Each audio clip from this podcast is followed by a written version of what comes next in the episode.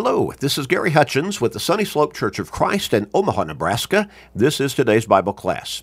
A short Bible study, only about 13 or so minutes, but each day, seven days a week, keeping us in God's Word.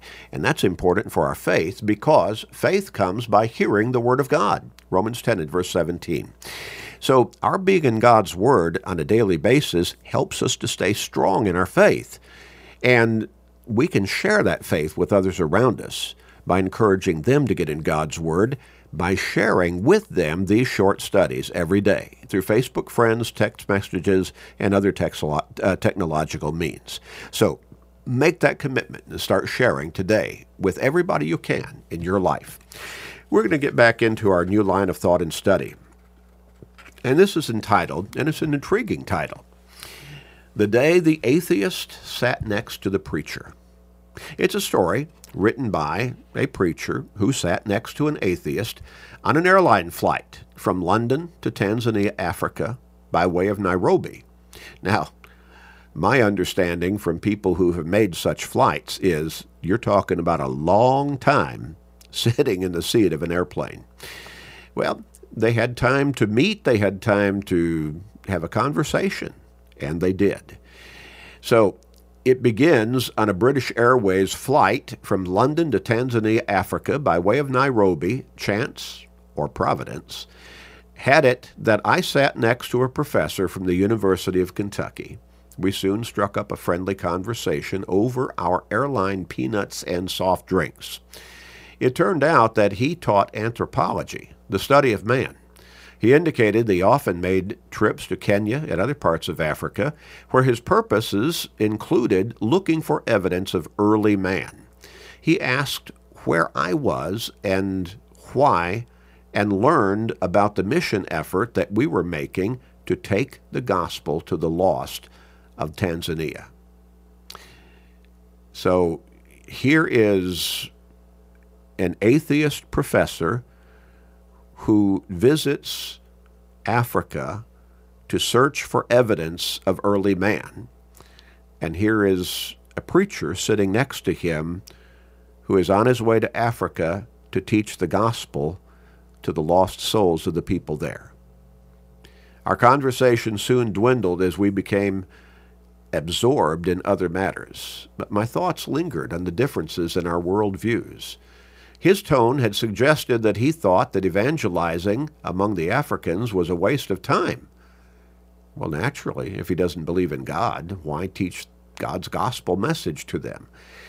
Perhaps mine had indicated what my thoughts were about looking for missing links. Well, because we believe God created mankind. And the evidence demonstrates that forcefully. In the years since that encounter, my thoughts have often gone back to the contrast between th- those two passengers on a plane the atheist and the preacher. Well, we looked at the first thought that he had. He said he thought, that is, the atheist professor thought, the world began with a big bang. I was confident that it would end with a big bang. And he quoted from from uh, 2 Peter chapter 3 and verse 10, where it, it portrays, looks forward to the final day of judgment when our Lord will come back to call all mankind to sit before him or stand before him and give account for the way we have lived our lives on this earth. The day of the Lord will come as a thief in the night, in which the heavens shall pass away with a great noise, and the elements shall melt with fervent heat the earth also and the works that are therein will be burned up. And then verse 11 Seeing then that all these things shall be dissolved, what manner of persons ought you to be in all holy conversation and godliness? Now notice verse 10 again.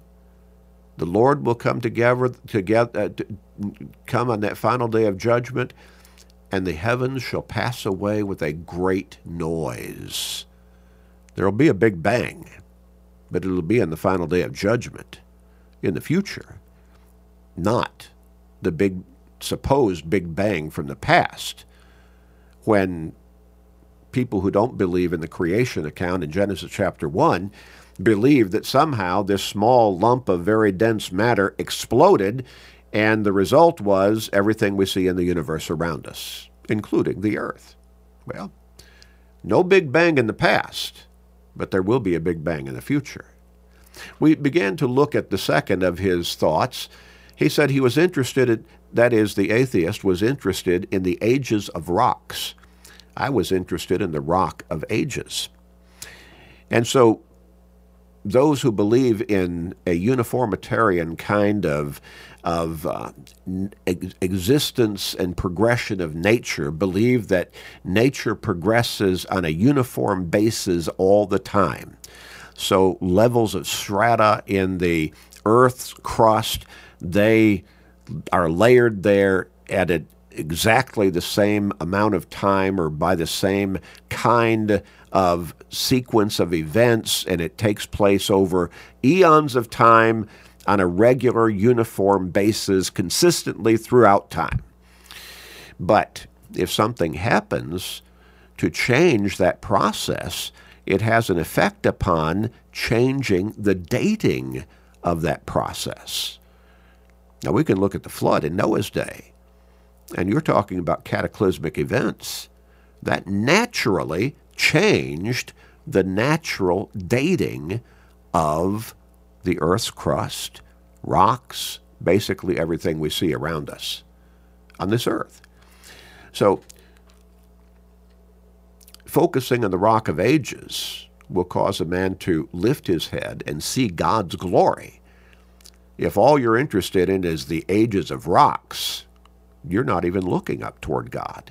You're trying to explain existence in an un, really, literally, in an unscientific way, discounting the obvious proofs that God, a power, created everything that we see around us. And God is that power. Genesis chapter 1 portrays that regularly. Psalm 19, verses 1 through 3 the heavens declare the glory of God, the firmament shows his handiwork.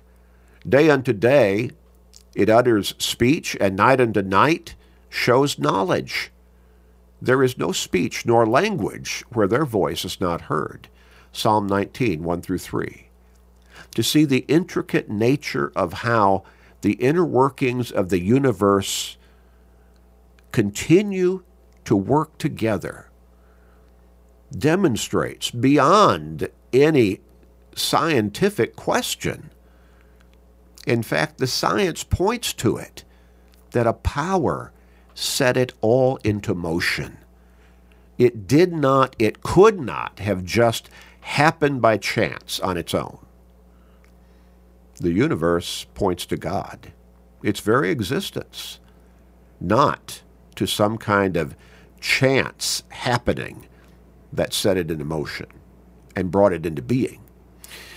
On a really dark night with a clear sky, we can see more than 2,000 stars.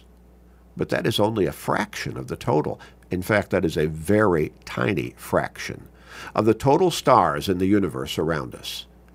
There are more than 100 billion stars in our galaxy alone, the Milky Way galaxy. Just in our galaxy, more than 100 billion stars and there are uncounted galaxies beyond it because we simply don't have any telescope powerful enough to see all the way to the edge of the universe. We don't really know how many galaxies there are, but just in ours alone, over over uh, 100 billion stars. Now, look at Psalm 8, verses 3 and 4. And here's the psalmist writing. Long before we ever got to the point of being able to estimate how many stars are in the universe or how many galaxies there are in the universe, God's Word reveals this. When I consider thy heavens and the work of your fingers, the moon and the stars, which you have ordained, what is man that you are mindful of him? And the Son of Man, that you visit him? Psalm 8, verses 3 and 4.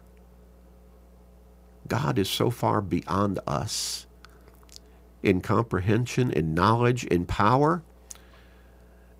And yet he loves us because he created us in his image. God is mindful of us even to the point of giving his son to die for us.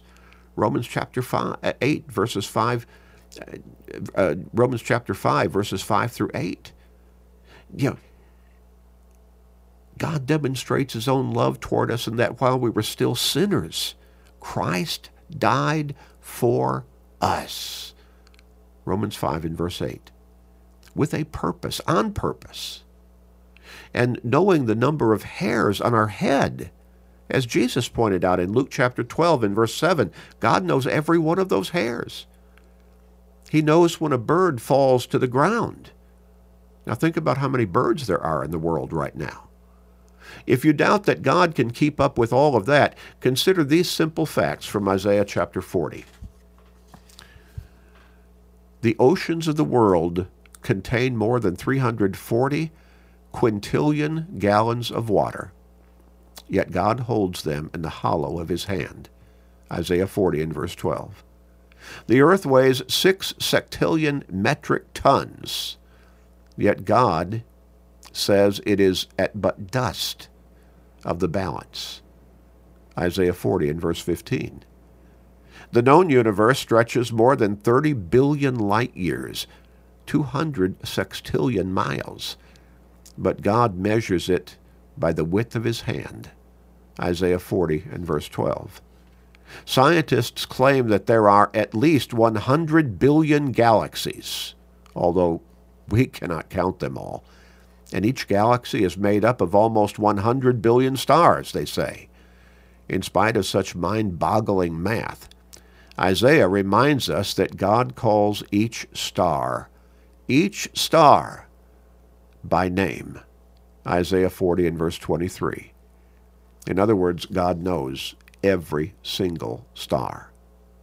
A young boy from New Haven, Connecticut, who was struggling to memorize the Lord's Prayer, said, our Father who art in heaven, I'm sorry, our Father who art in new heaven, I said it wrong again.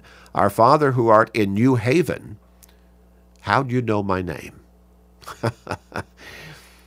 the minister who overheard this recital chuckled at the twisted phrases and complimented the boy on his work. Turning to the distraught mother, the preacher commended her son for his brilliant insight. He said, your son has embraced two important truths God is near, and he knows our names. It is no small wonder that Isaiah ended such a chapter with these familiar words But they who wait upon the Lord shall renew their strength. They shall mount up with wings as eagles. They shall run and not be weary and they shall walk and not faint. Isaiah 40 and verse 31. We'll look at the next observation of the preacher who sat at the Uh, sat next to the atheist next time. Let's pray. Father, praise be to you. Praise be to your name. All glory, honor, praise, and thanks be to you. You are the Creator, and you have created us in your image with a soul and we are truly wondrously made. Help us, help us to help others see these truths in our lives and give you the glory. Please forgive us and hear our prayer, gracious Father. In Jesus' name, amen.